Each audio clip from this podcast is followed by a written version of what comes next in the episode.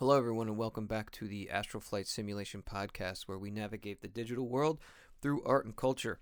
And I want to give a little preamble to today's episode for two reasons. I'm I'm, intro- I'm uh, releasing this episode a little early uh, because the Darryl Cooper episode just came out. Uh, Darryl Cooper of Martyr Made fame, and uh, in that episode, I constantly made reference to the Texas Chainsaw Massacre episode, but it hadn't been released yet. And the crazy thing is, is that uh, all through the episode, Darryl kept bringing up things that we talked about. Some of them specifically, he referenced a uh, passage from the Golden Bough, which is the book that we drew on most heavily for this episode. Uh, and he didn't know that I did an episode about the Texas Chainsaw Massacre, and he wasn't talking about the Texas Chainsaw Massacre in that other episode. We were talking about spree shooters and serial killers, and he also brought up Ed Gein or Ed Gein, the notorious skin wearing uh, necrophiliac um, grave robbing serial killer from Wisconsin in mid 20th century. He's kind of like the prototype for the serial killer. He's also sort of the prototype for all horror, or at least the slasher genre after him. So it was just so uncanny and I was beside myself. I couldn't believe that he kept talking about it. I actually like lost my composure a little bit on the episode and I even said to him I wish I'd invited him on to this episode. So I'm putting this episode out now behind a paywall so that the listeners to Darryl's episode can segue right into this one. And they can see what I mean when I kept uh, referencing it while I was talking to him. The really interesting thing about this is that Darryl was talking a lot about an egregore, and for him to have covered so much of the of the subject matter on the Spree Killer episode that I covered with my friends here, who I'll introduce in a moment, uh, on our Texas Chainsaw Massacre episode, it's almost like the egregore was speaking through him and also, you know, speaking through us on this episode because it's trying to communicate something specific. It's trying to get us to look at something specific about uh, uh, the modern world and about the spree killer and about the predicament we're in in the digital era. More on that when you listen to this episode and my show as a whole. The other reason I wanted to make a preamble, though, and I hope you bear with me and keep keep the following statements in mind when you listen to this episode, because I am a father and a husband, and I have a full time job. I do this as a passion project because I love it and I'm sorry I have to charge, but I did put a lot of my own money into this to get started, and I'm hoping to at least recoup what I paid on hardware and software subscriptions and things like that. So I want you to know I'm not trying to grift here. I'm trying to give you a quality product, and the paid subscriptions help. If you're listening to this as a free subscriber, I'm glad you're here and continue to, uh, you know, enjoy the product you receive but uh, I am releasing this over a month in advance for paid subscribers. Now the problem is is that I had to speed run the content of this episode. Me and my friends had about two hours worth of content planned, and we weren't able to get to it all. And I kind of screwed up a couple of the things I said, and I missed something I consider vitally important to the discussion about the Texas Chainsaw Massacre. I mentioned my personal life here and my personal responsibilities because they made me 40 or maybe 45 minutes late to this episode. And I conflated something that makes me sound like I didn't know what I was talking about. And I also missed something. So the first thing I want to clarify here is that I brought up Ed Gein or Ed Gein. And I said some things about him that were true, not of him, but of Norman Bates from the movie Psycho who is, of course, based on Ed Gein. And I said that Ed Gein was found with his mother's corpse at the dinner table uh, in his house when the police raided his house. That's not true of Ed Gein. That is true of Norman Bates in the film, however. And Norman Bates had this uh, this uh, pathological relationship with his mother and his dead mother, and he he displayed uh, pretty serious signs of mental illness, as we see with the Texas Chainsaw family uh, because they have their uh, mummified but still living grandfather in the house, but they also have the corpse of the grandmother or the matriarch in the house. Uh, as far as I know, Ed, Ge- Ed Gein's mother was buried and he never dug her up. However, lots of people make inferences to his relationship to his mother uh, as part of the cause for why he would exhume corpses and uh, bring them to his house and, unfortunately, this is difficult to say, gut them and dismember them in his barn like they were like they were deer or venison or some sort of wildlife that he killed, and then he would make uh, household accoutrements like lampshades and window curtains and belts a dress, an apron, and a skin mask, and he would wear these things in his house of these dead women around. And then we also, in the episode, speculated about how many people he killed, and I said one thing, and my friend Remus said another thing. And we talked about him necrotizing and cannibalizing the bodies. Well, we don't really know much about all those things in detail. Uh, it's he claims that he did not sleep with or eat the bodies. Now, why would you believe this uh, serial killer? Well, the interesting thing about Ed Gein is he he was a simpleton and he had uh, some serious uh, cognitive impairment issues. So I wouldn't normally make recourse to something a serial killer said as a way to understand uh, whether they did or did not do something that was in question. Except the thing about Ed Gein is one of the reasons he got caught is because someone was talking about how a young lady was missing and he said, uh, "Oh, she's not missing. She's in my barn." And it turns out that he had murdered this young woman and hung her upside down in his barn and had, like I said, gutted her like a deer. So he had committed all these atrocities and crimes, yet here he is uh, confessing and telling uh, an acquaintance that he did this. And he did so because he was, you know, n- nearly retarded guy. I, I say that in the clinical sense, uh, delayed cognitive and obviously emotional development. The other thing about Ed Gein is that he uh, is only confirmed to have murdered two people, but once the so I said that I declared that on the show like it was like it was true, and my friend said no, he killed a whole bunch of people. Well, I guess it's in dispute, and there's a lot of conjecture around this, but it looks like a lot of people in his life, some strangers, some people he knew, one of them his brother, turned up missing, and there was no explanation for it and no cause for it. And then once his crimes came out in the open and he was put in a mental institution, they looked back over the course of his life and they said, you know, uh, this young lady from out of town came to the town Ed Gein lived in, and it's known that she was kind of in his proximity when she went missing, so maybe he did that. And his brother supposedly died of, I forget why, but now they're speculating that he murdered him and there's close to like eight others, ten in total that that uh, people who mysteriously went missing. Uh, the other thing about the the remains found in his house, it was very difficult to identify how long those people had been dead that he made their skin into clothing with and uh, who they were exactly. So they don't really know how many of the bodies, how many of the uh, the uh, garments were made out of fresh kills and how many of them were made out of people he dug up from the grave. And we can't really prove whether or not he slept with these people or these bodies, like in Child of God, a highly recommended book about necrophilia.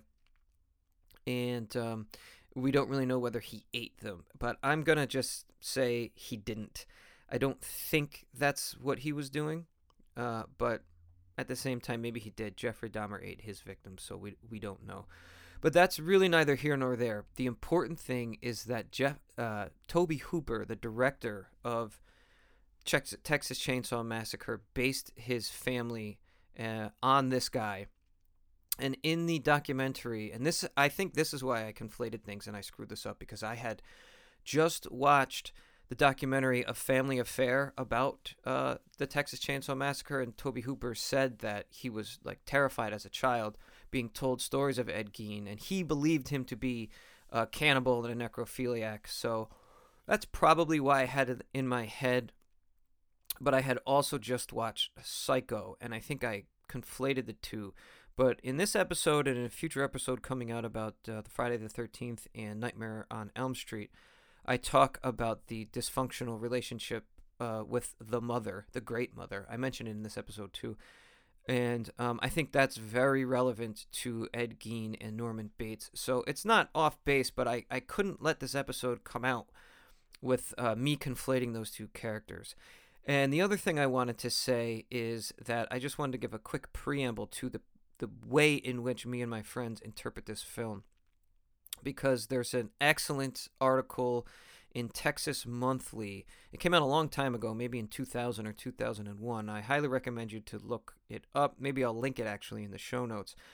very long episode, uh, excuse me, very long essay, uh, investigative essay about the genesis and the uh, legacy of this film, about the making of the film, how it got how it got funded, and how it got distributed, and what kind of happened to it afterwards. Uh, and it's just fascinating. And um, in that in that essay, and this was a big watershed moment for me in my interpretation of film. In that essay, Tobe Hooper says that it is the Hansel and Gretel story. And it's like uh, it just, everything just hit me at once about all film, about all literature, and about all myth. It's like the same archetypical story being told over and over again. You just have to break the story or the narrative down to its bare bone constituent parts and you get to see like the blueprint of it underneath. And if you do that and you can start making connections between different stories, you can trace a genealogy back to like the the earliest version or the earliest myth that is being retold and then you can extrapolate the sort of um, cultural or psychological meaning or whatever other meaning you can come up with for the mythology and um, kind of apply it to the the new updated version you're looking at and then apply it to the culture that it's couched in or the cultural context that it comes out of. So i just wanted to throw out there that i read um, the texas chainsaw massacre basically as the hansel and gretel story. And the hansel and gretel story is at at at its heart a story about youth under threat of being consumed by the elders at a certain stage in their life and they overcome that they outwit it and they're able to to go on and have growth.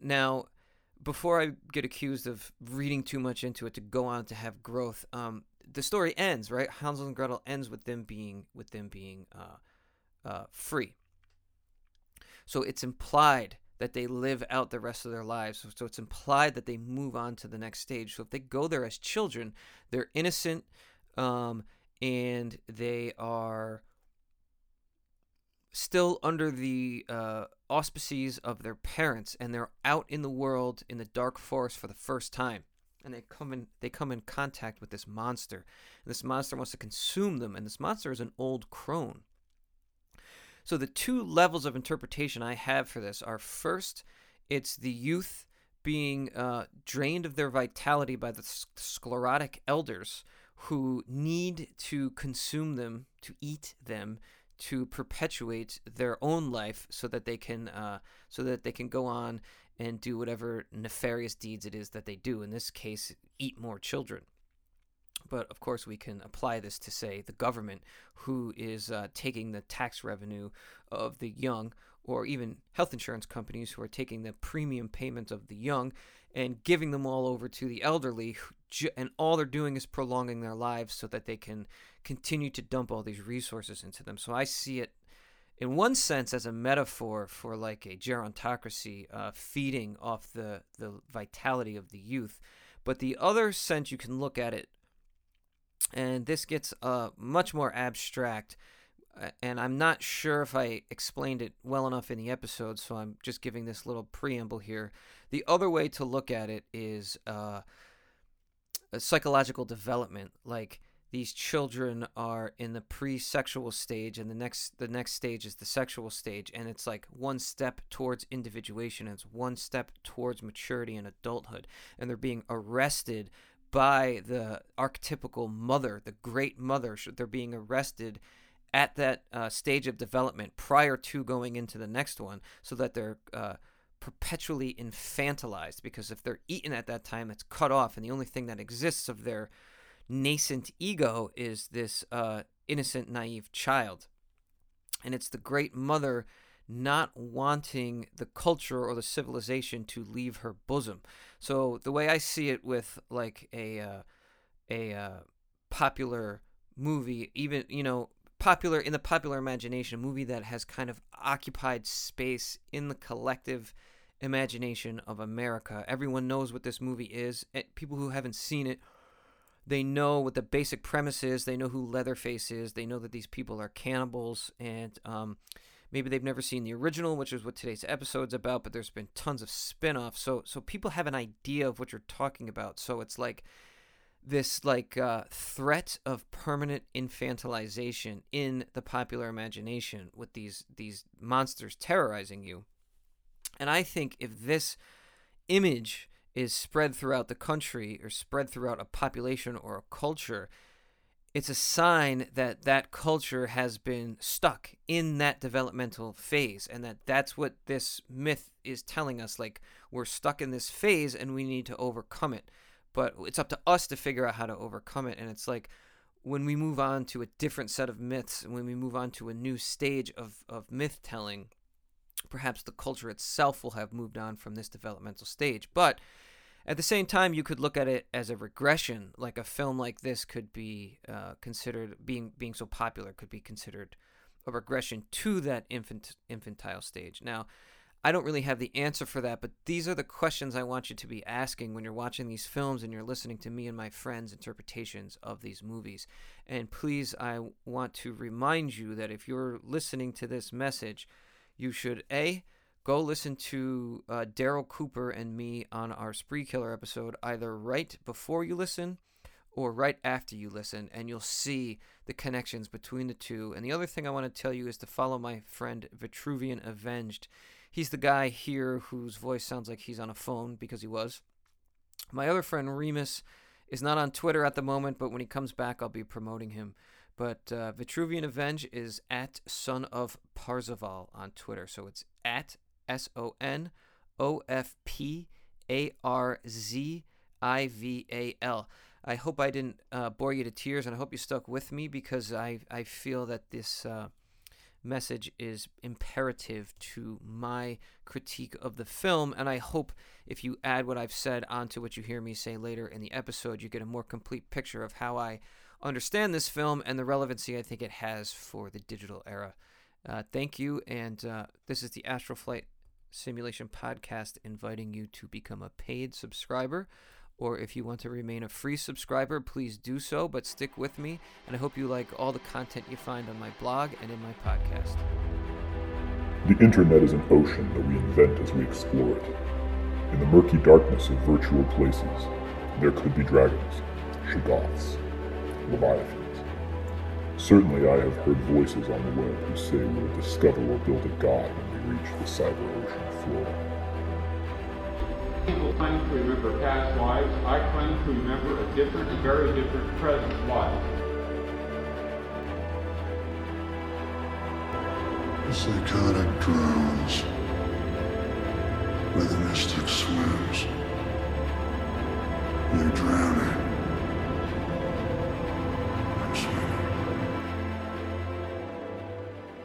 All right. Hello and welcome back to the Astral Flight Simulation Podcast, where we navigate the digital world through art and culture. I'm excited about today's episode because I'm introducing you all to one of my very good friends. And in fact, one of the people that helped me kind of conceptualize and even come up with the idea of doing a podcast. I'm talking about a guy who goes by the name of Soul Hunter on Twitter, but I know him as Remus, and that's how I'll be referring to him today. And uh, we're joined again by aspiring Vitruvian, who I'll be referring to as Av you know him from the Event Horizon episode. And get used to these two guys because these two guys are kind of my uh, part time co hosts here. They're going to be back several times. We got a couple episodes coming up. Uh, we're planning them now. We're going to do an episode on Elden Ring. We're going to do an episode on The Legend of Zelda and the Holy Grail. And I believe we've talked about a few others, uh, a John Carpenter episode, perhaps. Today, we're going to talk about one of the greatest horror movies and just one of the greatest American movies of all time the Texas Chainsaw Massacre, and we're going to get really deep. So, uh, before we just jump right into the content, Remus, can you introduce yourself quickly because uh, I want my I want my audience to know who you are because they're going to hear a lot from you over the next couple years and months. Hello. Uh, yeah, I go uh, I go by Soul Hunter now. I've had a I've had a few accounts at this point. Um, but uh, I started uh, started as Remus. Uh, I'm I'm you know, I'm a bit of a, a Warhammer 40k fan, as you may notice. Uh, you know, I, I I'm not um, I'm not particularly like I don't have a I don't have an expertise in anything. I'm not uh, I'm by no means a a, a uh, qualified guy. That's not uh, that's not my brand. But what Yeah, I am, am I, brother. Yeah, what I- I, and I'm the host. what I am is somebody with eyes. Uh, and I think that's that's really all you need at this point. Is uh, if you if you can't see, I don't know what you're looking at. So um, yeah, I'm here to just uh, you know have some discussions. We got some ideas. We got some Well, it's a- ideas. it's a good first episode for uh, us to all be together because we're Mhm. constantly constantly uh DMing each other and retweeting each other. Um, so I'm glad to finally bring one of our conversations out to the podcast, which is again, I said we were conceptualizing this together. It's sort of Yeah. sort of was what our idea was like whatever it was a year or more ago that we were talking about this. So today's episode is the Texas Chainsaw Massacre, and it is not a digital age movie. However, I hope to convince listeners that it does have uh, a lot of relevancy to the digital age. In fact, I think it's sort of a canary in the coal mine or or a uh, portentous movie in certain ways. But before we get to that, um, you guys were telling me your favorite horror movies, and all of us had this movie on our top three. Would you guys say top three favorites? Yeah, Uh, And what are your top three favorites?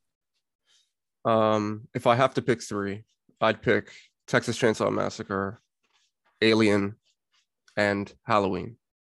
Those are those are my top three because to me they all symbolize iconic parts of or not icon but like primordial aspects of of fear and that's really what what horror movies are actually about they're about like that the the pure animal adrenaline of being hunted by something that is ultimately beyond you that that can end you in an instant like the, these things are all part of it right so um i think those three really uh really i don't know uh, uh like personify that Yeah, um, so mine is similar to both of you guys. So mine is definitely the thing as far as like favorite.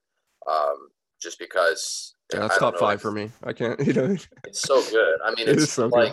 It, it just I, I can't think of and maybe it's just the body horror of it, but there's something about it that like even if the special effects are like dated and what I don't even like that kind of a discussion on special effects being dated because it like centers everything on CGI. yeah fuck that i think the practical effects look like they're evergreen Yeah. man yeah No, they do. They they they they like. I mean, I don't know. It's like if you watch if you go watch a play, like you know it's not real. It's not like they're convincing you that all that shit is really. i can't believe they didn't gonna use be like, blood man, you know, this Hamlet play sucks because I can totally tell that wasn't real blood.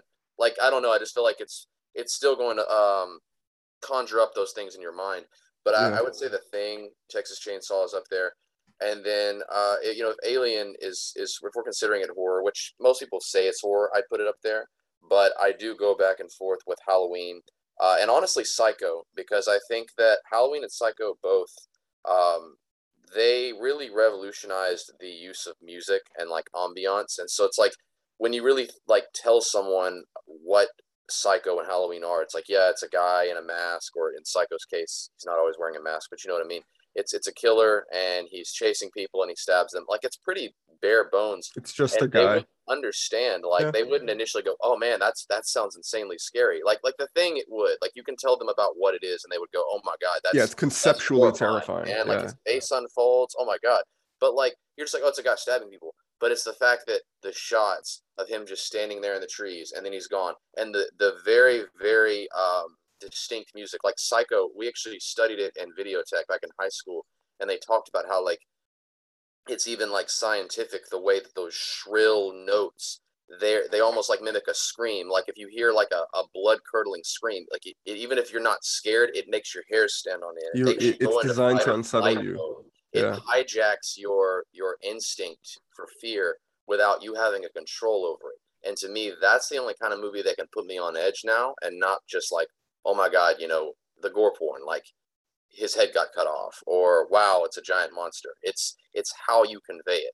And that's even deeper point as to why things like 2001 are my favorite movies because where the dialogue is superfluous and everything is conveyed by atmosphere and the shot uh, the things that only film can do better than like say a book um, and yet it doesn't make it any less deep. So yeah that's my tangent on that Yeah, no, that's a good tangent. I have uh, I'm going to tie that to the way this this movie's filmed. Let's specify for the audience. There's a lot of remakes and sequels, and some of them are useless. But we're we're talking about the original 1974 Tobe Hooper Texas Chainsaw Massacre. And my top three horror movies, horror isn't my favorite genre, yet I think probably the Texas Chainsaw Massacre, uh, the original Night of the Living Dead, and The Thing are my three favorite horror movies, and they're also three of my favorite movies just of all time because they're they're great films. And I debated on whether or not we should throw Halloween into this because this is going to be a, a, a sequel episode to, uh, or this is going to be the first episode, and we're going to have a sequel with um, Night of the Living, uh, excuse me, uh, Nightmare on Elm Street and Friday the Thirteenth as like a slasher series. But I think we should put um, Halloween actually with John Carpenter because John Carpenter is really a master filmmaker, and he's also a master uh, at minimalism. Minimalism because of uh, the budget that he's working with. Um, what I think his movie it was called Dark Star, the one that came out before Halloween. Correct me if I'm wrong. Uh, and it was like a super low budget sci-fi movie and he made all the own mu- all his own music because he couldn't afford uh, uh, somebody to pay for a score, and he didn't really know how to play music, and he did it on a synthesizer. So all of those things sort of add to the the ambiance or the affect of the film, and I think to Av's point, um, in my opinion, horror is better in the most minimalist way as opposed to the sensory overload that we get nowadays with movies, even like Saw, which isn't terrible um, uh, yeah, we gotta just gotta make a distinction between the first the first Saw the and every other Saw. Saw that after that came after. The yeah. first Saw was an interesting movie. It was pretty it, good. It was a psychological horror, much more so than anything else, and it was more a character uh, uh, uh, piece, right? Like it was about the people in the room more than anything else. Yeah. It wasn't about Jigsaw. It wasn't about any of the things happening outside the room. It's about what's happening inside but, more so than anything, right? I think there was a cop plot, but like nobody cares right? You only care about, and it's all about the payoff, right? It comes to that that that big moment yeah. where he saws yeah. his fucking foot off, right? And I, I, that was effective, but I think it's only really effective once. It's like it's like doing a magic trick. Yeah, exactly. Every exactly. other movie is just exactly. the same magic but trick. But what I what I wanted to say about Saw, though, even though it tries to use the minimalist approach that the Texas Chainsaw has, it's like tries too hard. It's way too maximalist. Tries too hard. No, it it's, like it's way too maximalist yeah yeah yeah yeah yeah it ends up being maximalist but i think it i think i don't know we can have this debate there's a scene where the, there's a guy it's like there's a guy and he's like the shotgun he, no no no not the shot that's funny but it's the, the guy he's like he's like he's like crawling through i think it's like barbed wire or some shit it's like razor blades and all that stuff and like the scene starts moving super fast and the music yeah. is all discordant and shit yeah. that's that's like yeah that's trying to overload you with too much stuff I'm going to bring up Halloween because in, it's a beautiful movie to contrast with the with Texas Chainsaw in many ways, right? They're so similar in so many ways, but their their villain is like the opposite oh, yeah. creature, you yeah, know? Totally. Um, but Av's completely right. The reason that that uh, Psycho, I guess, it, uh, walked so Halloween could run in many ways, right? It's like the yeah. right. So uh, Michael, I feel like is the is the is the ultimate expression of what psycho is right? He's just like it, it doesn't matter. He's just gonna do it right? He's just gonna do it anyway. Like you can't stop him. It's like trying to stop a cat from attacking a bird or something. Well, yeah, and he can't help. And, he can't help himself. Sorry, right? Uh, I didn't. Yeah, so so he's he's interesting in that regard, but he's so he's so minimal. He doesn't do very much. He's not a monster. He's not anything like that. He's just a guy with a knife. He, he has right? like an aura, you know, and exactly. And like, he's a void. I, I remember um, when I was younger, and I would used to get like scared by these movies, and like you know, like like you would accidentally turn to them when you're like scrolling through your like cable you know at, at, your parents house and and you just accidentally come up on halloween and I remember getting like really scared of it. But whenever I would be like walking through my dark room or whatever, and like thinking, oh my God, you know, Michael Myers is going to be there. What put me on edge is that in my head, the music would start playing. Yes. And I would imagine him standing there. And so it's like, it's not even like Michael Myers, the character is scary enough, but then with the music and with the shots and with the ambiance, they like make him into this sort of like deity almost, where like yes. he, he arrives with an aura like the music starts playing in your head and you're like oh my god and you're just filled with they touch on this in the movie itself. That's why they call him the boogeyman. Yes. Because he's no longer michael. Like that doesn't even who he was doesn't matter. Now he's the mask. He's the thing inside that void that looks like a person right he, that's actually a point I'll touch on the mask. Yeah, that's a good, a good observation. Well, it's a, it's a, it's a it's something that I, I liked about him. And Leatherface is I- also masked, right? That's a that's a cool part about him, but it's a, for a completely different reason, I think. We we got to Um, talk about the aesthetics of Texas Chainsaw because it influenced the aesthetics of pretty much all of subsequent horror.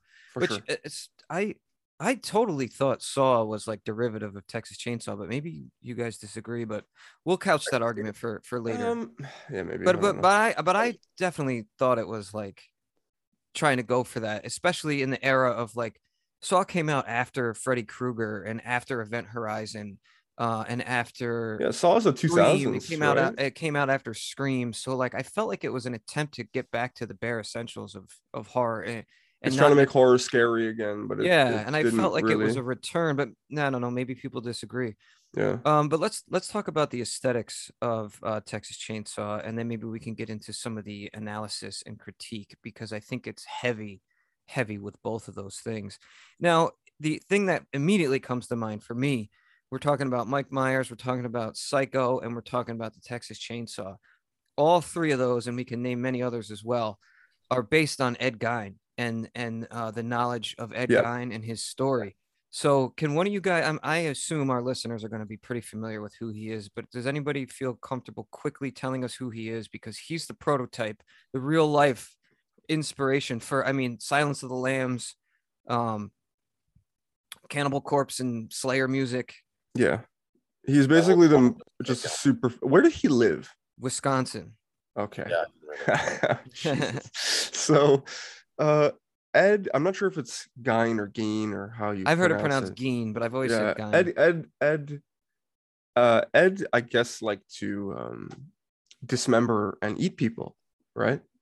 Um, well, it's and even he k- he worse killed than that a because he would lot of people, he and would he dig up corpses That that, were well. already decaying and he would eat those so he He would would eat make furniture out of it too. yes and exactly And he would make and he grew up with an abusive relationship. I think his dad was like an alcoholic, and his Oh, that's mom this is always the case. towards him. Which every time I'm telling, and again, I think we'll hit on this theme, but that's a common thing both in serial killers, like real Yep. life, and Yep. in the, uh, the movies. They have an abusive mother. They have an a, a devouring mother, and yeah, that's one there- of the one of the that. pillars of their Domineering lives mother, yeah. destroys them, and it causes turns them into a monster in many ways. well um, just to hearken to the later on our discussion my my take on this movie and slash movies in general is that the uh inability of individuals usually though the victims not the monster but sometimes the monster too their inability to individuate in, uh, un, out from underneath the anxiety of influence from their parents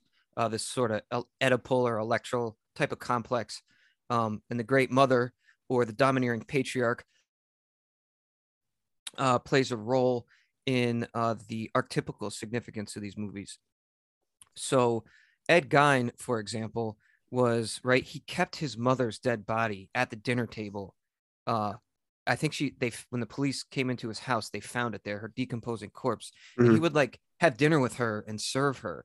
Meanwhile, he's killing other young women in the prime of their lives, just like these. Uh, although I think Ed Ed Gein was, I think he was an opportunistic killer, and he kind of killed whoever he could get. Yeah, I don't think he had like a weird ritual or MM, MO or anything like that. He just sort of like did it. Like he, he to me, he's like the almost like the the archetypal low IQ psycho where he's just he's just doing things. Yeah, and he's not know, really thinking. He's just doing stuff and he's doing whatever makes him feel good or feel powerful or whatever it is. But- or he's trying to, you know, it- it's just a str- strange man, dude. Strange he, man. he would he would but but the the here's the weird thing though not that it's not already weird yeah, but gonna to try to to wear a, a dead woman's skin like he did.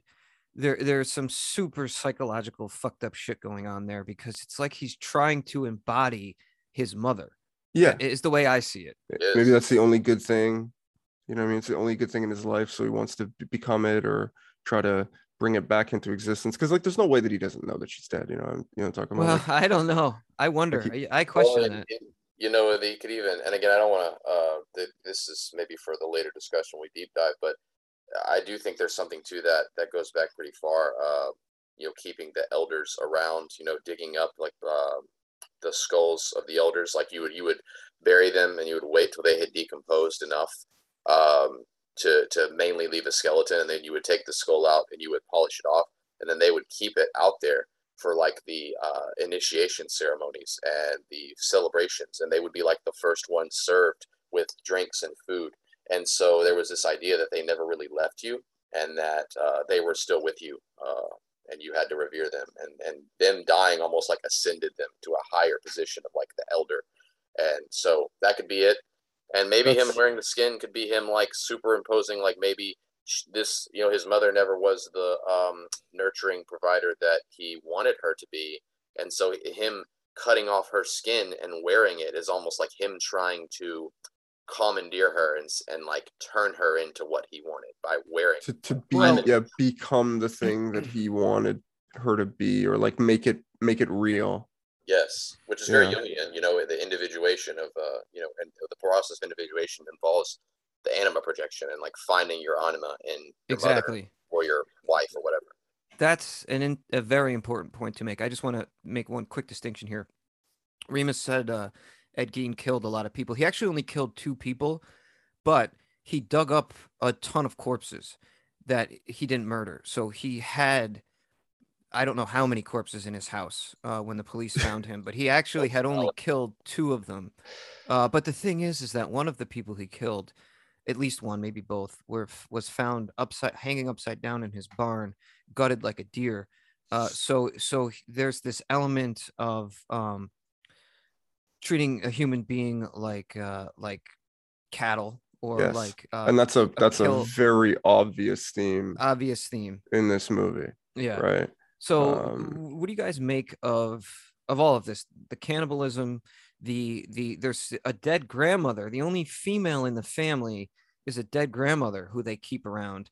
Uh, upstairs they don't bring her down they Oh, bring yeah, she's grandpa Grandpa upstairs. looks like he's about to be dead. Like Yeah. I thought he was dead when I first saw him. Until Yeah, someone you- you fed her assume he's blood, the dead. blood to him, and it was like, oh shit, he's he is sucking her finger. Like he's still somewhat alive. exactly yeah i found i found that fascinating i found this sort of like the the the taking in of the young blood yeah, that's the um, key to the whole film for me. yeah yeah honestly you know i think i think um i, I was telling uh astro this before uh before we started recording but we were talking about uh, uh my wife and i were talking yesterday when when i watched it about about the idea of um this the movie being sort of a a, a look at vegetarianism and sort of like maybe even the hip I was thinking maybe even the hypocrisy of the of the of the hippie movement um Right. because basically the all of the victims are hippies right um but it's the idea that like you know right in the beginning they talk about the slaughterhouse and they're talking about the way that they kill the animals right? They're they're treated like livestock for the whole movie.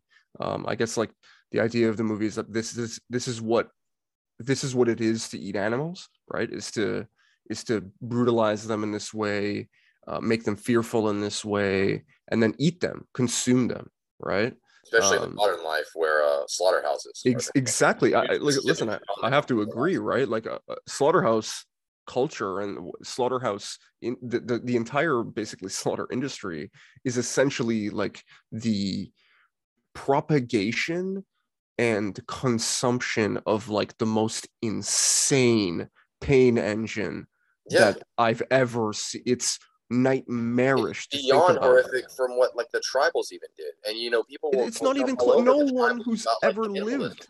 No one But who's ever like, lived has ever done anything like this. No, Like it- this is this and this is in the most civil era, right? This is yeah the we're, we're like like humane, you oh know, my god. we have the most rights. And and that's that's something you've touched on. It's, i'm glad you said the hippies because i you know it's i feel like there's a little bit of an element there where um when she's driving and and again maybe i it, there's a big tangent i'm going to go on about this but i'm not going to just jump in on this but i will just touch on the fact that um in the beginning the I saturn it's really connection yes she starts Yeah, talking no, about bro, bro, do that now. Do that And now. i because started that's a tripping really balls good take. when she That's said really, that i was yeah. like yo what yeah the fuck really is happening me We'll, we'll get to the movie right aesthetics later because that's Yeah. a really good take. Go go off on that. Okay, so well then I'll just okay. So basically, you know, in the beginning, for those who don't know, which a lot of you guys have seen it, but um, and and this is going to kind of link with what Remus says about the hippies. She's talking about um their horoscopes, and she starts talking about how like Saturn is in retrograde, and it's a very malefic planet, and when a malefic planet is in retrograde, um, you know, it's a bad omen, and blah blah blah blah. And you know, most of them are just kind of like, oh, you, do you really believe all this stuff? And even she's like, I mean, she's saying it, but she's the rest of the movie. She's not like going, "Oh my God, guys, we got to be careful because Saturn's in retrograde." She's just sort of, and she's just reading off of her like pop magazine. pure you know what I pure mean? lip service it's literally american horror like uh, it's like a yeah it's like a it's like a it's like a uh, like a digest there's nothing yes. there's- it's no specialization there it's what you would get at any gas station type thing like like the faux esotericism where you're just trying to be like quirky and and that's what i think i think that's a theme of this movie is that because they're hippies she's touching on it but she doesn't really understand it and little does she know that they're actually about to run into a real modern saturn cult and it's like oh you you were just kind of like talking out of your ass about this just to like sound intelligent or deep but like no this shit's real and you're about to come face to face with it and it's not going to be this little uh cutesy magazine stuff that you thought it was.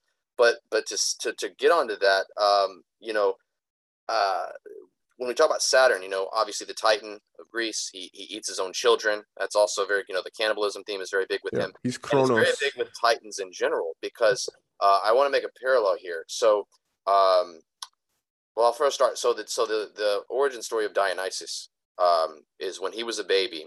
You know, he was kept in this cave, and he was given several toys to play with. One of which is a bull roarer, which is important. I'll I'll tell you why in a second. But he played with like a bull roarer and a lot of other things. But basically, eventually, uh, a group of Titans stormed into the cave, and they were painted white, and they tore him apart. and They roasted him and ate him and then a lot of stuff that's superfluous to what we're talking about here happens with like Athena and Zeus, but they end up uh rebirth you know rebirthing him because I think they they grab his heart. They ended up saving his heart. They use that to make him be born anew. And um so he he's he's ripped apart, he's cooked, he's eaten, and he's reborn. Well, there's a tribal um ceremony in Australia where the males quote unquote kidnap the young boy.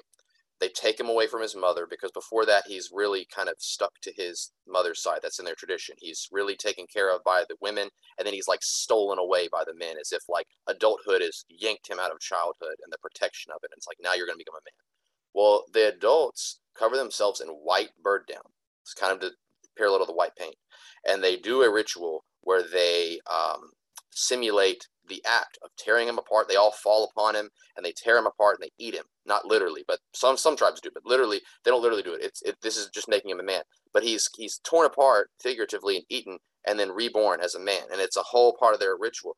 And when you look at that it lines up perfectly. And by the way a big part of that ceremony is bull roars they're blowing bull, roar, bull roars and that sound is permeating the whole um, uh, ceremony and so the interesting part of that is that, and this is something Campbell suggested, was that um, he thinks that the Titans in Greek myth are actually a stand-in for the old tribal gods.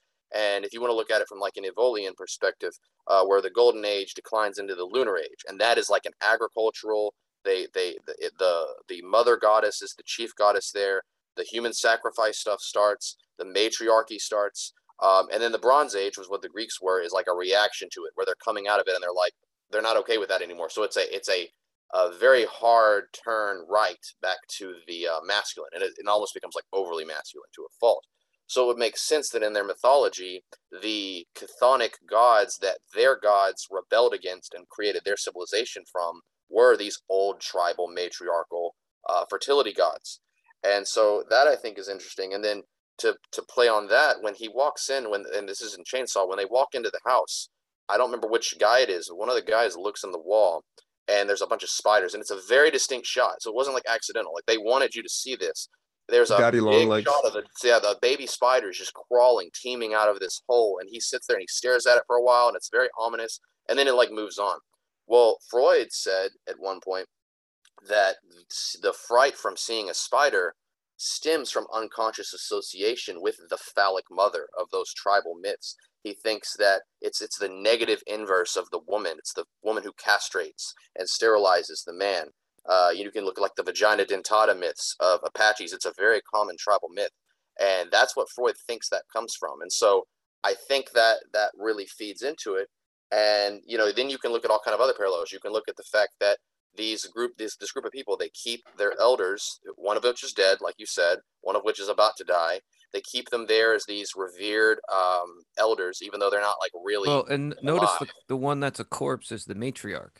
hmm Mm, I didn't. Yeah, that is true, and she is, and she's dead, so she's even like further up. Oh yeah, no, she's in full state of decomposition. She's like she's like at the she's almost like mummified. Right, right, Yeah. and, And, and, and the other, the, the, the, blood. the grandfather is like a living mummy. Yeah, Yes, he looks you like notice, you he notice looks they like had to um the yellow man kill from. Sin City, but like blue. He's just strange. Well, they they and didn't they when they were uh they were gonna kill the girl. The reason why they weren't able to kill her is because one of the younger guys wouldn't do it. They were like, "No, the grandfather has to do it. It's his job. Like that's his role." And that whole dinner scene was almost like a a old ceremonial ritual in the modern form, where like she sits there and they they sit down to eat, and then they put her across the bowl, and then the the grandpa hits her, and they were even like holding his hand, trying to like make him hit her. And I like I said, I think there's Yeah, a lot of parallels. Fucking excellent. That's excellent. This is this is what I think. Uh, well, I have a lot to say about that scene. That scene, I could I could focus solely on that scene because that's the reason why I think this movie is so rich with uh, significance for our time today. Um, but uh, on the one hand, what you're saying about the old gods, um, and they're they're sacrificing her to the old god, and they're sacrificing her to uh, the phallic patriarch, right? Now, one of the other things Jung says uh, about he he doesn't he's a Catholic and he or at least he identifies more with Catholic Christianity than he does with Protestant Christianity, and he uh, he denounces it for certain things uh, in a lot of his work. But in one place, he says that they get rid of the feminine. That Catholicism, Spengler says this too. Catholicism had to bring the feminine in because it didn't it didn't sort of offset all the masculine. And if we're gonna take a Nietzschean read of this, it would be uh, an Apollonian and a Dionysian. They're they're out of balance. So you have to. They created the cult of Mary uh, in order to uh, offset the the the metastasis of male energy. Now, according to Jung, the problem with Protestantism is that they repressed the feminine. And now, here's the thing: you have to accept uh, certain things on Freud and Jung to, to kind of go along with my interpretation here. But Freud says that the repressed will always return, it will always manifest in some way. Uh, Jung talks about the shadow. He says that you, there's always whatever you are in your waking conscious life, your unconscious, uh, within your unconscious, there's the shadow. And if you don't incorporate your unconscious into your conscious life, the shadow will kind of uh, be this like demon that's stalking you. And the way I see it is that the feminine and, and or the Dionysian, because of course the feminine isn't isn't the nice uh, flaxen-haired maiden in a field who's you know nursing her baby. The feminine in this sense, especially the Nietzschean sense, is chaos and and, and it's chaotic. So they're sacrificing the feminine in in uh, the height and the apex, the climax or the apogee of her youth, of her fertility, and instead of her uh, become coming to sexual maturity and becoming pregnant with child and giving birth, she's being sacrificed to this uh, decomposing, decaying male god. And I see this as a representation of the repression of the feminine in favor of the patriarchal or the male or the masculine. But it's gotten to the point, it's gone on for so long that it's beginning to mutate and take on this decrepit, sort of um, uh, harmful, decaying uh, uh, likeness that is uh, starting to to cannibalize the youth. And that's what a gerontocracy is. It's a metastasized elderly population who is vampirizing the youth and the energy and the vitality of the youth. So, uh, you know, this movie, it's it's a trope in all horror to have like the over sexualized female. And this is certainly in there. They're very, not only are they very attractive and they're wearing tight clothes and you can see their nipples through their shirts and all that stuff. In my But the- notes, I wrote Yeah. low angles like four times. In the my head as I'm talking, I'm like Q Remus with the low angles. low angles. so all, and all these all these movies do this they drive this point home and it's not just for the titillation of the sex and the violence combined um, it's also making this point right that the that the vitality of the youth is literally being cannibalized and vampirized by uh, by the elderly who are being kept alive on life support. And the life support for them in real life now is you know ICU ventilators and dialysis machines and blood pressure medication etc but uh in the in the archetypical representation of it it's it's the the blood of the youth. Now i'm to let you guys come in here after i make one last point because I said the thing about the return of the repressed and the shadow, right? So they're kind of um, just like the Aztecs did. They're they're kind of um, eh, uh, absorbing like this vortex, like this black hole. They're sucking up all the youth from around them to feed it to their elders, to feed it to their ancient gods, so that they can keep them alive and prevent the new uh, from coming about or to prevent the youth from individuating and coming into their own. Um, and that's what a gerontocracy does. Now, if you're repressing the feminine and it's going to return, and, and the shadow is instead of being incorporated uh, into the whole of the body politic or into the whole of the individual, it's going to come back as a shadow to stalk you. And to me, that shadow is the skin wearer and it's the skinwalker and it's the the murderer who's chopping up the bodies and feeding them to the elderly who's wearing the skin and he's like this mutated version of the feminine. He's this like horrific shadow version of the feminine. And i think this is kind of what was going on with ed gein in a way because he was unable to like individuate as a man separate from his mother. He was being smothered by his mother and he was unable to like get out from underneath that and uh separate from her and and and the great mother of course wants to always bring you back to her her womb and bring you back to her breast and nurture you in death and nurture you uh, in the unconscious realm right? And you have to have the bravery to step away from her to individuate into yourself to become fully who you are and then bravely return to her when it's time for you to die.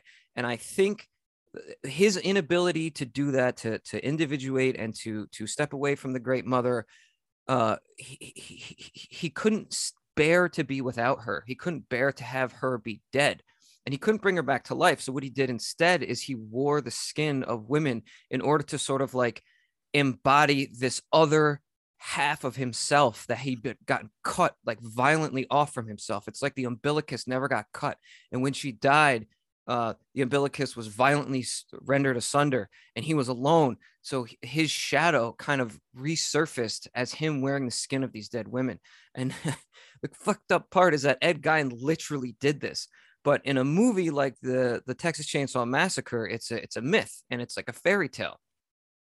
And I think that uh, Leatherface uh, d- dressing as the woman is like the shadow self of the of the feminine returning in this mutated way. And then, and then my final thought on this is I think it tells us a lot about today's transgender uh, movement and transgender. I didn't know if you were gonna go there. I was I was considering going there. yeah, I, I think that's what this was a canary in the coal mine for. It's exactly Definitely what I mean. It.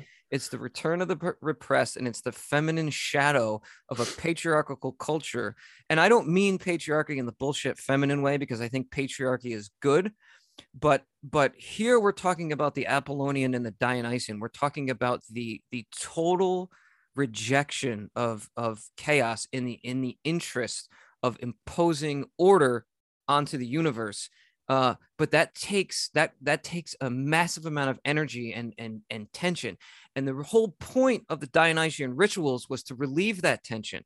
So if you have this like puritanical culture you're going to uh, you're going to have this major reaction. So instead of having like rituals in our society in which we uh, let off the tension a little bit by having uh, these like dionysian you know orgiastic uh, uh, cultural culturally uh, cultural wide uh, rituals. Instead, the entire culture just collapses and devolves into this, uh, you know, sexual libertinism and yeah. this uh, this gerontocracy that I was talking about. So hopefully, I was able to make that concise and clear. I didn't intend to put my entire read of the film into that little diatribe there, but uh, that's what happens when we get on a roll here at the Astral Flight Simulation. So Remus, uh, please, please come in with your uh, your. We are flying.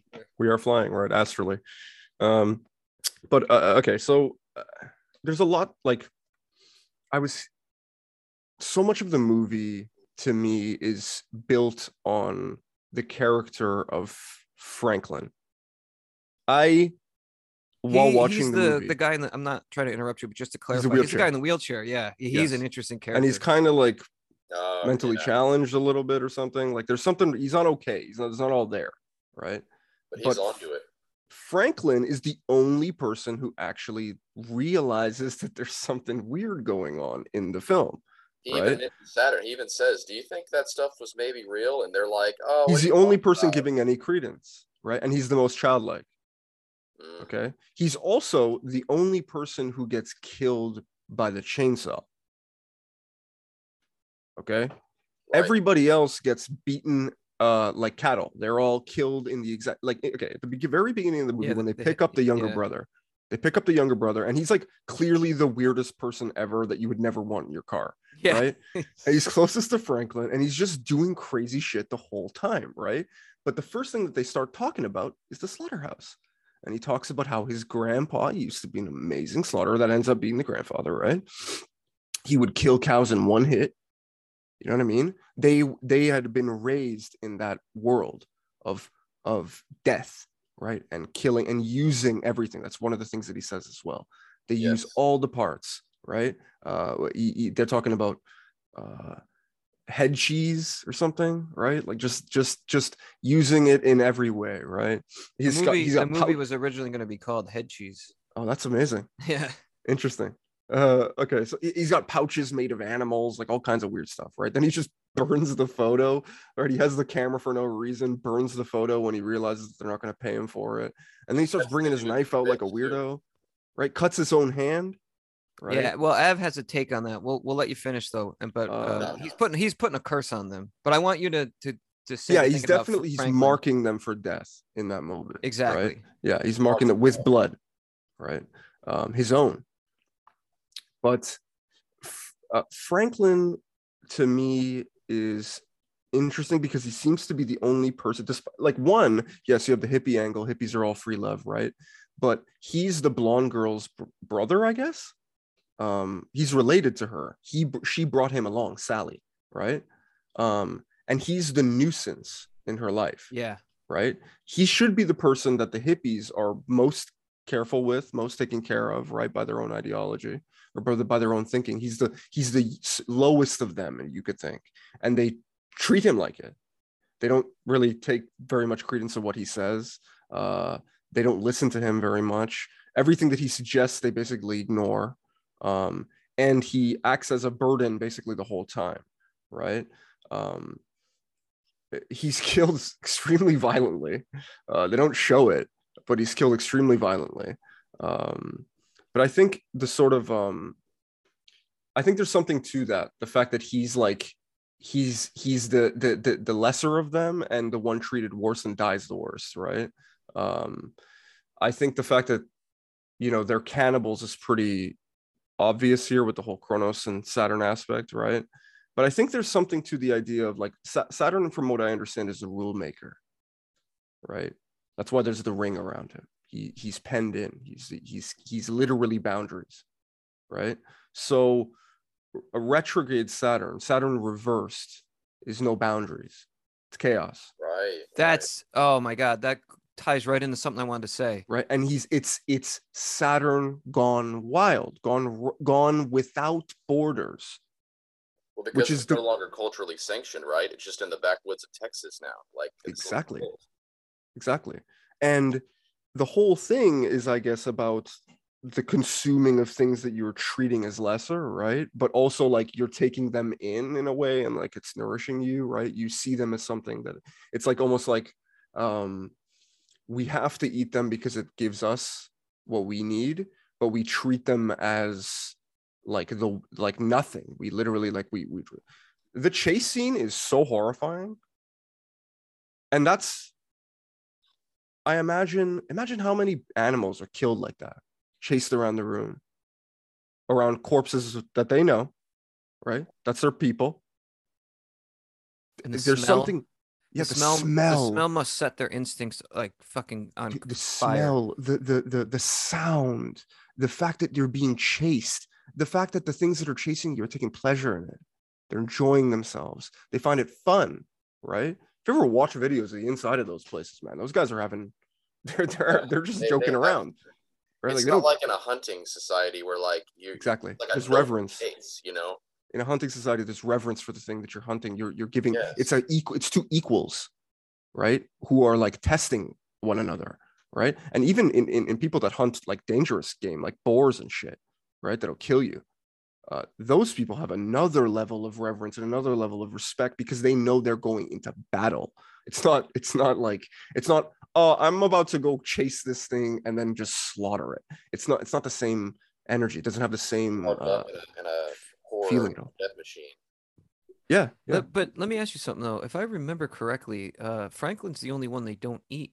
Is that right? Yes, he's the only one that they don't eat. They just As kill far him. as we know, I guess. Because Yeah, I know guess as far as they know, because she just wakes up. Chili, but Yeah. She just wakes up at the at the dinner table. There might be something there about the fact that he's handicapped and he's in a wheelchair. That he's, Yeah, I think uh, so. I yeah, think so. I think there's something they- to that. Yeah. um, as that- I I also thought uh, we were we were talking about the end scene, right, where they're they're they're trying to kill kill her, right, like finally do the deed, and they're trying to get the grandpa to do it, and he's so like decaying and sclerotic that he can't he can't he doesn't he can't even hold the hammer, right, and one that's to me that's Saturn gone rampant because it's it's it, like dude it, it, it's them insisting that the old thing is still hap- real. It's still, you know what I mean? He can still do it. He's still virile. He's still the best yeah. hammer Yeah, slaughterer say, in, the, in, the, worry, in he's gonna, Texas. it's gonna be over quick. He's gonna, he's the best. yeah, You- he's the best. That's the all? one that they keep doing. He's the best. He's so good, and he can't even. He can, right. That that's them He clinging. hit They're her clinging. like twice. yeah, they're, they're clinging. And then the youngest, the most chaotic, the least controllable. Yeah. Leatherface is by far the most controlled, Yeah. right? Yeah. So the least controllable. I don't remember. I don't think they even name him. yeah. I think he's just the hitchhiker. Yeah. So he he finally decides because he is Saturn retrograde personified in the film. He is the the living embodiment of it. Okay? He is literally completely random at all times. You never know what the fuck he's going to do. He's so chaotic. He has no seemingly no rules or boundaries. He just does stuff, right? He's So he decides that he's going to do it, right? And he takes the hammer and in taking the hammer, in taking the the the The implement. Yes, in taking the role, he lets go and he stops doing his job. Gotcha. Gotcha. Okay. Well, that- just- and just in that throw- moment, she escapes. just she to gets throw the fuck something in for that thing in the remake, which was not as good, but I think 2003, Mm. there was a little boy. I think his name was Jedediah, and they treat him like shit. And he's the one that ends up saving the chick and helping her Oh. escape because he's disenfranchised with what the family does. See, he's the next generation. He's the next Exactly. generation, exactly. But hey, uh, real quick, because Remus, you said a lot of things that uh, we want to take up here. Well, I'm not done. I'm not done. Oh, go ahead. I'm not done. Finish. The, Sorry. the, the most important part of this, right? Is the consequence of the action. So he she runs away, she gets away. They're chasing her. They're chasing her. They're chasing her. Now it's morning. What does he do? He catches up to her. She she can barely run. He catches up to her. What does he do? He tortures her more. yeah, he slashes her slasher. He starts just hurting her, taking pleasure in it. Right? He is now unbound. There's no longer any. There's there's no there's no order here. There's no there's no. It's just hurting for hurting's sake. Right? He is now fully, He's fully toying with her. He's yes, he is now fully become the like broken thing. There's no more even directive anymore. He just wants to do stuff. And it slashing her, slashing her, somebody drives up, right? Uh, they have the moment of like the little chase around the car. And then the 18 wheeler comes and it hits him and he gets fu- absolutely plastered. yeah, well, right? he hit it, it hits him first. Then he gets out of the 18 wheeler, and that's when they get chased around the car. yeah, sorry, sorry. Gets chased around after that. and he fucking beans him with the with the monkey yeah, and then wrench. the other guy shows up and she gets in the back of the Yeah. of the of the thing. Yeah, but Leatherface, even though she gets away, he doesn't even really care. Like he still did his job. You know what I mean? He's still it, the whole thing is still Saturn Unbound. The whole thing is Saturn, right? It's it's it's rules gone completely mad.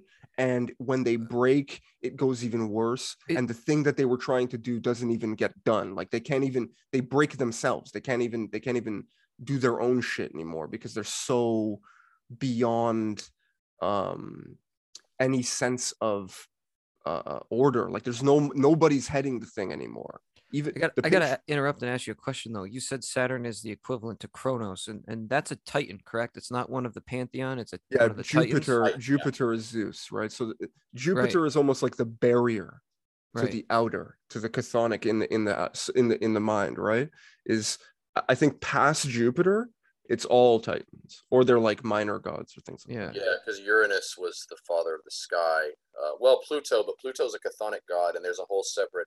There's the Olympian gods, but then there's the chthonic. Yeah, god, Pluto doesn't count because he's he's Hades, Hades, uh, right? He's he's supposed to be out there.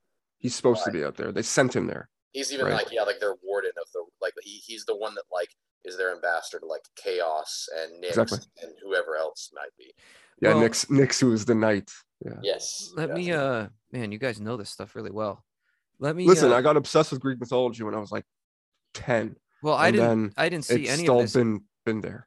Any of this angle until I talk to you guys about it. Um, Av, I want to, I want to ask you to to uh, elaborate on something real quick, but let me throw something in here because I didn't actually know that there was all this uh, connection to the Titans at all and to, to this excess. So I want to I want to um, make an addendum to what I said before. Uh, the book, um, "The Birth of Tragedy" by Nietzsche is the book that the uh, the the Apollonian versus the Dionysian, the Apollonian uh, order and the Dionysian chaos. Uh, Apollonian corresponds to the male, Dionysus to the female. Uh, and this is where Freud gets his idea, uh, or, or at least not, maybe it didn't inspire the idea, but this is kind of where he draws on for his concept of the unconscious. The unconscious is Dionysian. Um, in The Birth of Tragedy, Nietzsche says that the Titans represent intemperance and excess and and the whole purpose of the apollonian is to rein that in and to to like i said before put order on it.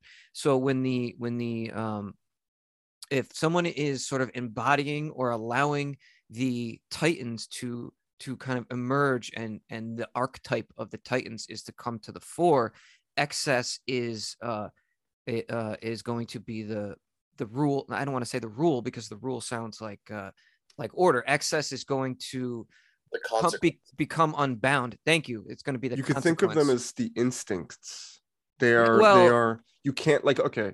yeah so- like hang how a dog because can't stop itself from eating sometimes. you know I mean? It's that kind of until trained, right? the, yeah the, you can't restrain itself it's it's you letting that out right so Yeah, it's like no, you're almost right. like the olympians are ma- man's ca- chain upon itself right is hey you can't just do whatever you want dog you have well to the, the instincts are like a survival tactic right and the Yeah. impulse the impulse is to act on your instincts and then you have to temper it with your conscious mind yes so that you don't have the excess and the Yes. titans are the are the I- well i think from that reading that's the way to look at it right no you're uh, is- absolutely yeah, absolutely right but I, that, that word didn't pop I think mind but Kronos Kronos is interesting because he's like the he he's very much that he's trying to he's he's killing them in the cradle because he's he's afraid of being usurped. That's the prophecy He like he's told. his time is up. Yeah, he literally is told one of your sons is going to like de- defeat you, best you in every way, and usurp you in every way. And he's like, okay, so I've got to just kill them all. Well, and this is why, right? This is why the patriarch doesn't want to die, and he he he has to consume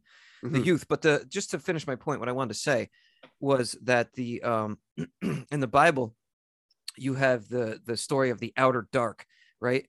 And you got the Cormac McCarthy book where where this character is unable to uh, recognize the the taboos in the in the society that he lives in. In that book, he uh, he has in- uh, an inst- incestuous relationship with his sister, and they bear a child. But in the book Totem and Taboo, Freud talks about uh, multiple uh, taboos that you, if you violate them, you will be cast out into the outer dark, right? Because the story in the Bible is about uh, recognizing certain formalities, and if you don't recognize the formalities, you can't sit at the banquet with the king. Think about that.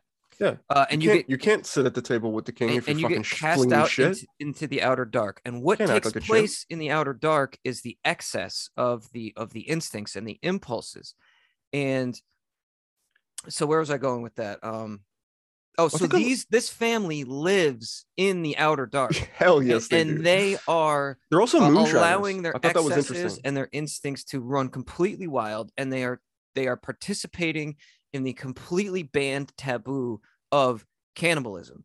So this is like the unconscious mind running amok here uh, uh, and they're and they're just cannibalizing and they're not recognizing any of the taboos of society. And this gets back to the whole uh, stigma between the city and the country and the movie deliverance didn't come out too much longer after this. And the whole idea that the people who live out in the country don't recognize the formalities of culture that people do uh, in civilization.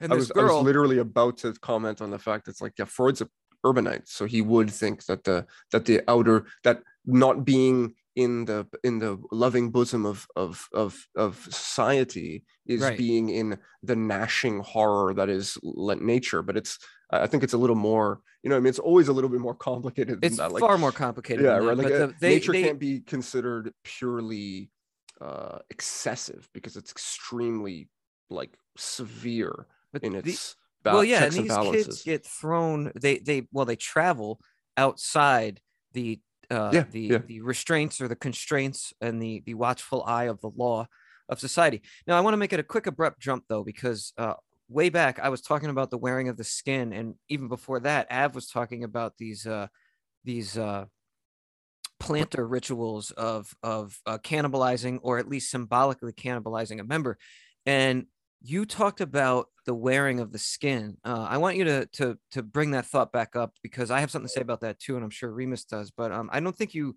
fully got to finish that point about the I forgot. Yes. Um, let, I actually had a specific ritual I did think about for that. Um, so this is uh, an Aztec ritual, right? And kind of to your point, even about how um, there's no respect for the victims in Texas Chainsaw because it's almost like a postmodern degradation, uh, kind of an uncontrolled uh, eruption of those old primal rituals. But um, in Aztec rituals, um, they pick out a slave girl, and it's usually the prettiest they can get, and they basically anoint her as a embodiment of the maize goddess. And I know the name. I don't know if I'm going to pronounce it right, but it's Chicomecoatl. But it's it's their it's the corn goddess, which if you want to just go in the Kronos reference, Kronos is often seen holding a scythe. Um, he's linked to time. That Yes, is very much something. Yes, and what did that come from?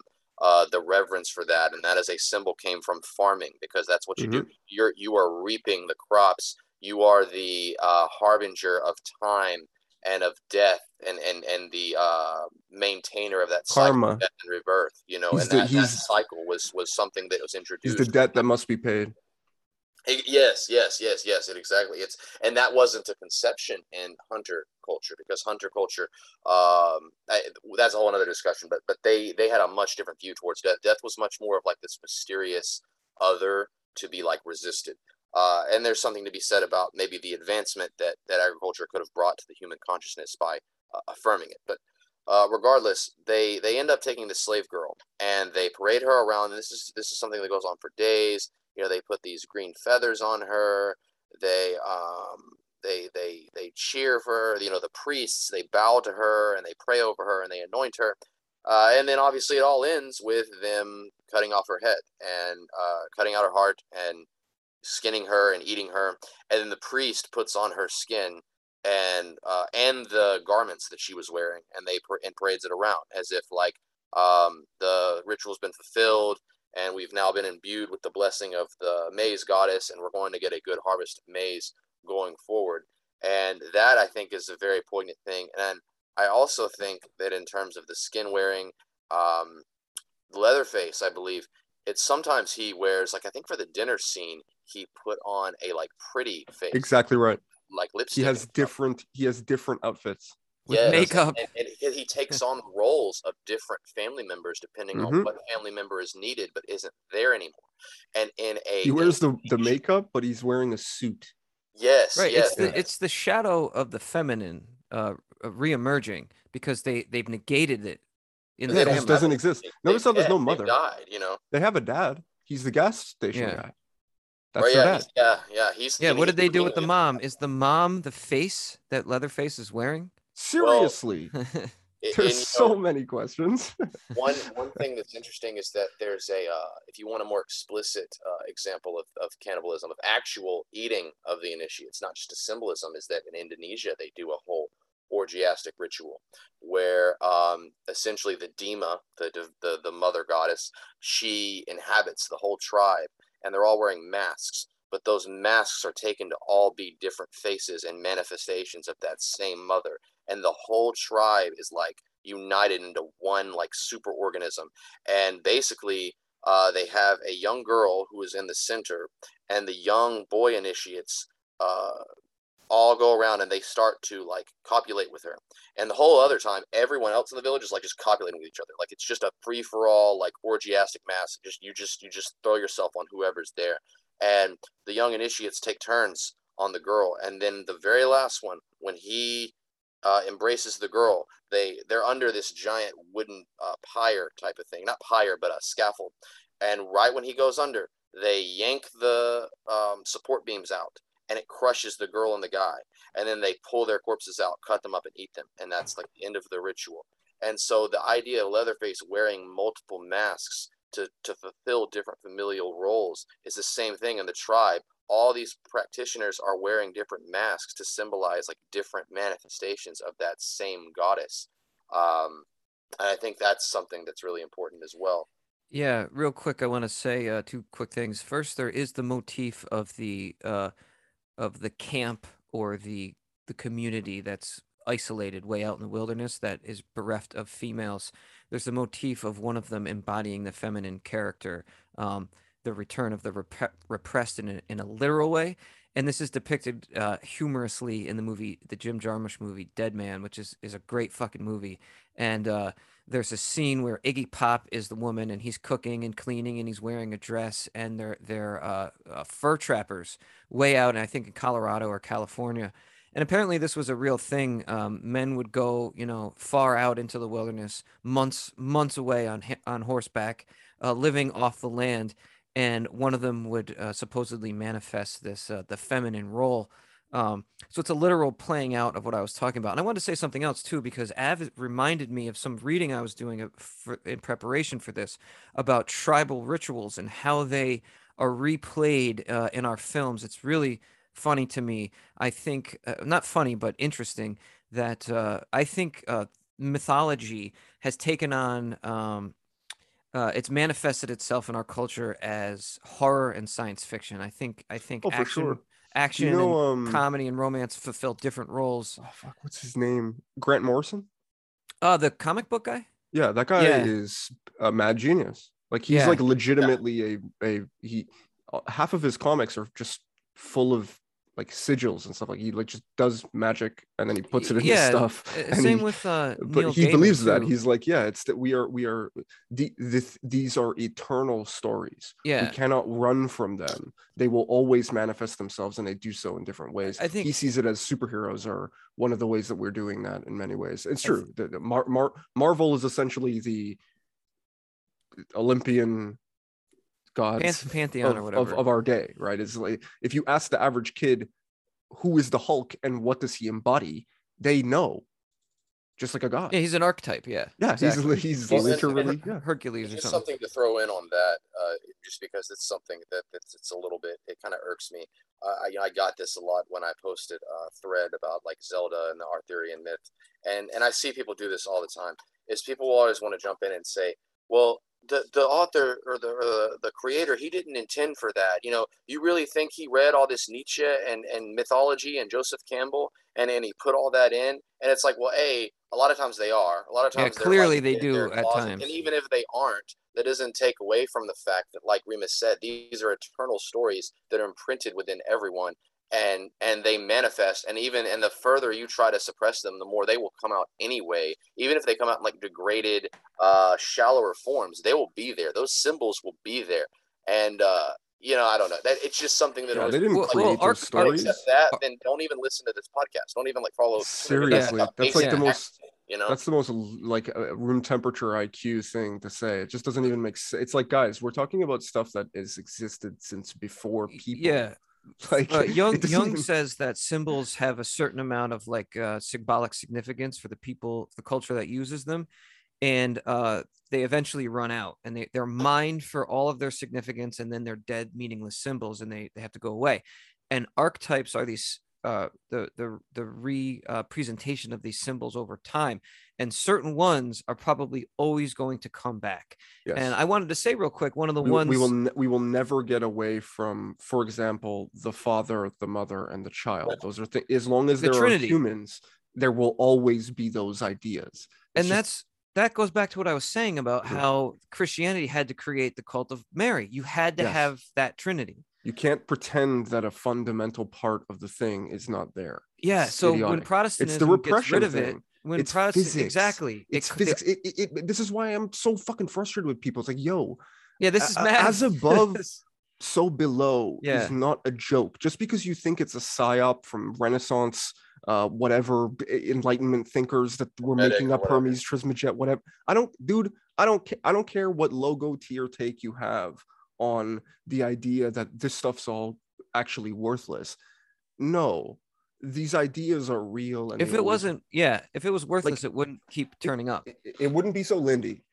Exactly. It, it, it wouldn't continue to. well, hold on let me get this because we're, we're running out of time here and i want to get this last thought off here because um, it goes back to what everything we're saying one of the archetypes that keeps coming back is the uh the the king who has to be killed uh and everything i was saying before about um you know the the the the analogy of the old man being fed the blood of the young girl in the in the height of her sexuality is playing out today where all you know all of our our tax money is going to medic i think we spend over half a trillion dollars a year on medicare to keep uh octogenarians and whatever the n- ni- 90 for five more years to keep them alive for five more sense? years while what, the youth right? while To the what? Bro, wh- go ride a wh- wh- horse. while go the ride youth, a horse but, and fall but what off are the youth doing? The sick. youth in larger and larger in numbers every year.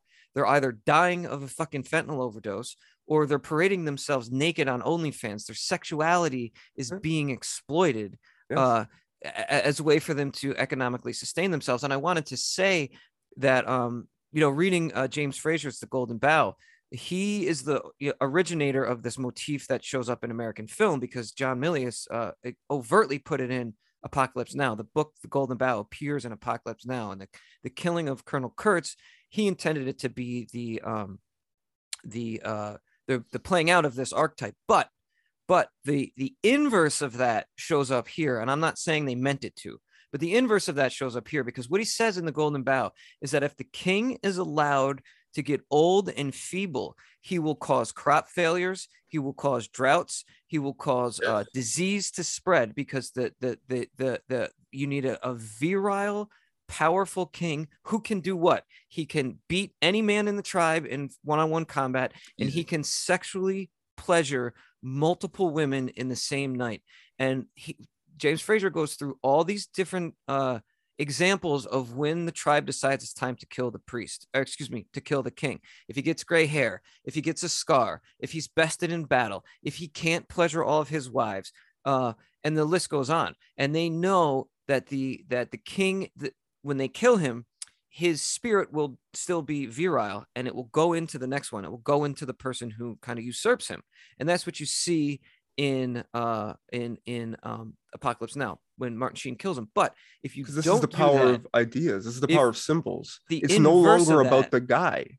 It's the no inverse of that the that the the the youth have to lose their spirits to go into the vampiric spirit of the elder king uh which manifests itself symbolically right it's the movie where they're feeding the woman's blood to the guy. But i- i- in real life the tribe believes it will manifest as all the things i said before famine pestilence. And think about this how old joe biden is. And what is that famous picture mocking him? I've tweeted this before. Uh, his wife sticks her finger out and it goes near his face and he leans forward and nibbles on it in the exact same motion that the the father way.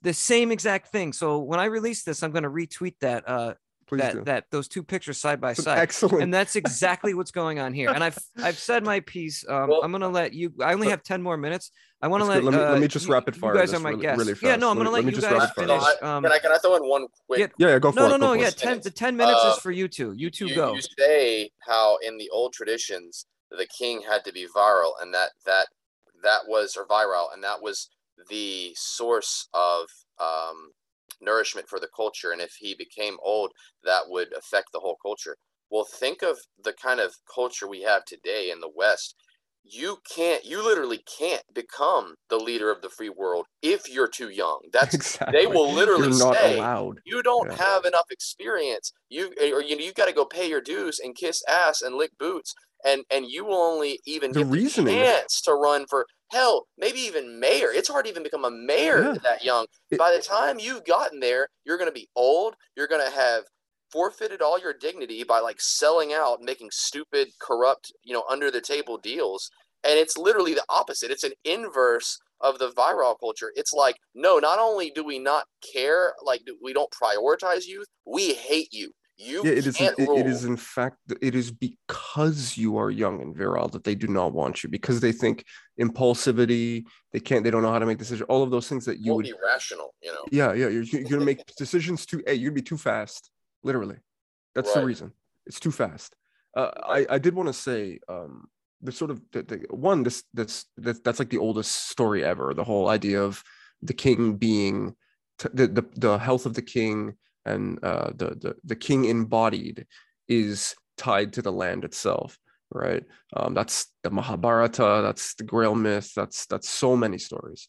Um but i think there's something to like the power of symbol and the power of ideas is that they don't despair any longer. It becomes a bit more vicious right? Where they're just sort of immediately disposing of anybody who's no longer uh, embodying the idea but the power of it is that there is an idea to outlive the person at all right? You it's no longer your civilization or your you know your your your tribe falls apart when your leader dies. It's not about him. It's about the idea of kingship the idea of rulership what it means to be those things. And anybody if worthy can embody it you know um, i think that, that there's great power in that. It, it's no longer at the mercy of death in that in that in that uh in that scenario right? Like it's not like it just uh you know if he's if he's taken from you somehow it's just over now. Um you know you can you can rebuild because it's almost like it's not necessarily his spirit. I'm not sure you know i imagine different tribes would have different ways right? Where maybe some people are like yeah no it's literally the same guy's spirit coming back. It's a reincarnation type thing or it's just the idea of being a king right? It's like ru- rulership has a has a um has a almost like an outfit a, a a style a way of being. And once that's established then even you in- can uh like bring it back i guess right?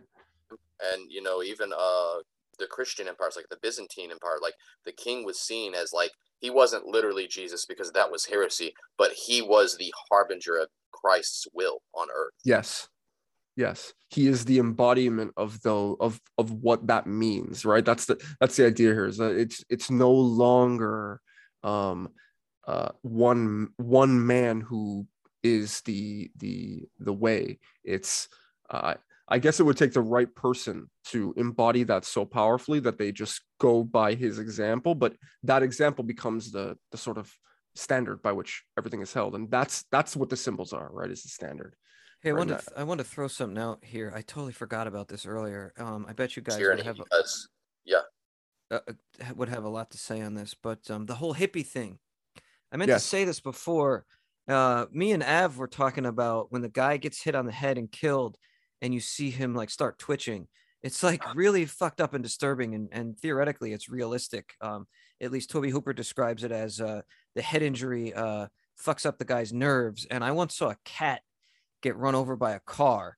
yeah they do, uh, they do that The twitch body- like crazy man did that, and it's very disturbing. Yes, in it its, is. in its realism. Have you ever seen um somebody get knocked out and have a seizure as a result? yeah Right? It's a very it's the same thing. It's just your your your entire nervous system just goes Yeah. nuts. That's- it's, it's it's extremely humbling and humanizing to see that, by the way. and to to see watch- It's not somebody pretty, get to, right yeah it's not No, it's- pretty it's dignified it's like very off-putting and Yeah. That's the thing about that scene that really got me is that, and I think it's like maybe the most or one of the most iconic scenes in horror because there's no music.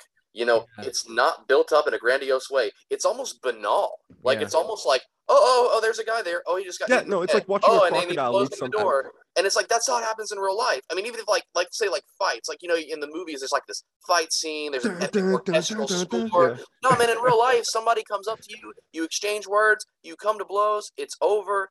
It's it's a lot more quote unquote boring in real life. Yeah, it's just the sound of depict that in bones cracking and Yeah. somebody hitting the ground. You know? And very it's mundane. not it's not stylized at all. It's exactly. not. it's Imagine not if you Freddy were- Krueger with an eruption, a volcano erupting of blood. Yeah, There's imagine no if you're on the blood. There's no blood. No, if you imagine you're on the Serengeti and you're at the river uh, edge, uh, seeing a crocodile eat a gazelle, Yeah. nothing's even reacting. You know what I mean? No Yeah. one cares. Yeah. It's just yeah, yeah, happening. Totally. It's just happening. Totally. Someone's It's getting murdered. but I wanted right I wanted to it's throw this out here. There's right? there's Yeah. this concept that I'm gonna have to introduce elsewhere of the Vietnam aesthetic. And there's an interview with Wes Craven. And remember, the uh, Last House on the Left. We should do a. Craven episode. Too, Oh, by the, he's the, he's man deserves his He's props. a fucking genius. And yes, we're gonna do a Wes Craven interview uh, episode. Sorry. There's something about uh the V- called the Vietnam aesthetic, which I'll I'll talk about elsewhere. Uh, but he talks about how when he was a kid, he shot a, a rat with a bow and arrow. He was doing bow and arrow practice, and a rat ran by, and he shot it, and he was struck, and he said it never left him. That he expected to hit the rat with the arrow, and it was going to be dead but he said the rat lived on for like minutes and minutes and these minutes were like so dragged out and it was like walking with the arrow sticking out of it and it was screaming and it took forever to die and he like traumatized him probably explains his whole career so that's what he is going for in his films This uh, is a the realism point. of death but what This does it have to do with point. vietnam when he tells the same story and when he's telling the same story he says Vietnam, they were showing footage of real life people dying. And he said, Well, fuck this. Now the cat's out of the bag. Like, you guys want to do this? Like, let's do it. Like, we, we're going to be real about this. I'm going to show you death in all of its utter, gory, horrifying, disturbing detail because it's not a fairy tale anymore. And it's not a romance. And that's the thing. They're not romanticizing death, they're not romanticizing war and murder anymore because you're seeing it in its stark reality. And the reason why America opposed the Vietnam War so fucking hysterically is because they showed it on television. And this, this is all coming from Wes because they couldn't hide from it anymore. that's why his movies, especially The Last House on the Left and The Hills Have Eyes, are filmed the way they are. And that I think is exactly what's going on in this scene where the dude has the, the fucking seizures. And the other thing I want to say about the hippies, this is also post Charles Manson. And all of a sudden the the the the the the veneer of beauty and love and romance was just ripped off of the surface of the hippie movement. You saw the dark teeming insides, uh, the bloody, nasty underbelly of what the movement really had become and had mutated into.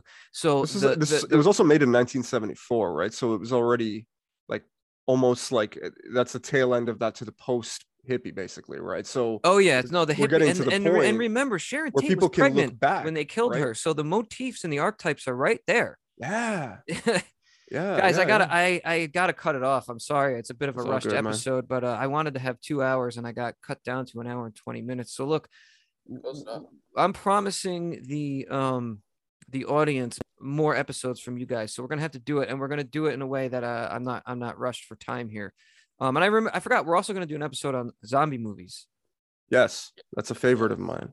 so Uh, I will bring uh, up World War Z, the book, frequently during that.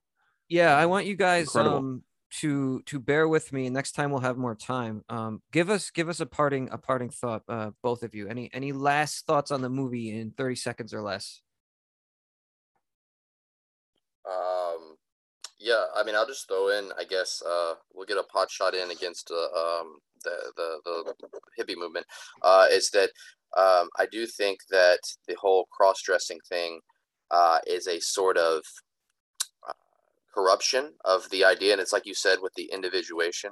Uh, you could say that it's an improper individuation because instead of sort of um, making the anima integration an inward process that like makes you whole, uh, a lot of these old tribals would like literally carve vaginas into the initiates or the serial killers they do this a lot you see this a lot there's a lot of cross-dressing serial killers and leatherface does it and it's it's a very common theme and it's almost like they're unable to do the inner process of individuation so Yeah. they do this crude outer behavior and, and buffalo bill is the same thing all right i gotta Mhm. go uh remus Oh, uh, I'll give I'll give a, a last. I, I first of all watch this movie. Sorry, I just punched my mic a bit. Uh, first of all, watch this movie. Uh, second of all, when you're watching it, uh, uh, don't look away because I think the whole point is to make you see. Um, because killing is a nasty business, and uh, this this reminds us of that. You know what I mean? It's uh, you are you're doing you're taking something from something that that is often in no way willing to give it um, and and that's that's what this this truly shows this is a hunt uh, and a, and a brutalization of a living thing so uh, Yeah. I think that's kind of what he was going for um, and I think he did it spectacularly it's an excellent excellent movie still holds up When when people say they want to watch this for the first time, I always say prepare yourself. yeah All right. it, it's gonna Astral fuck you up a Flight little bit. signing off. Thank you. Thank you guys. Yes. Dante.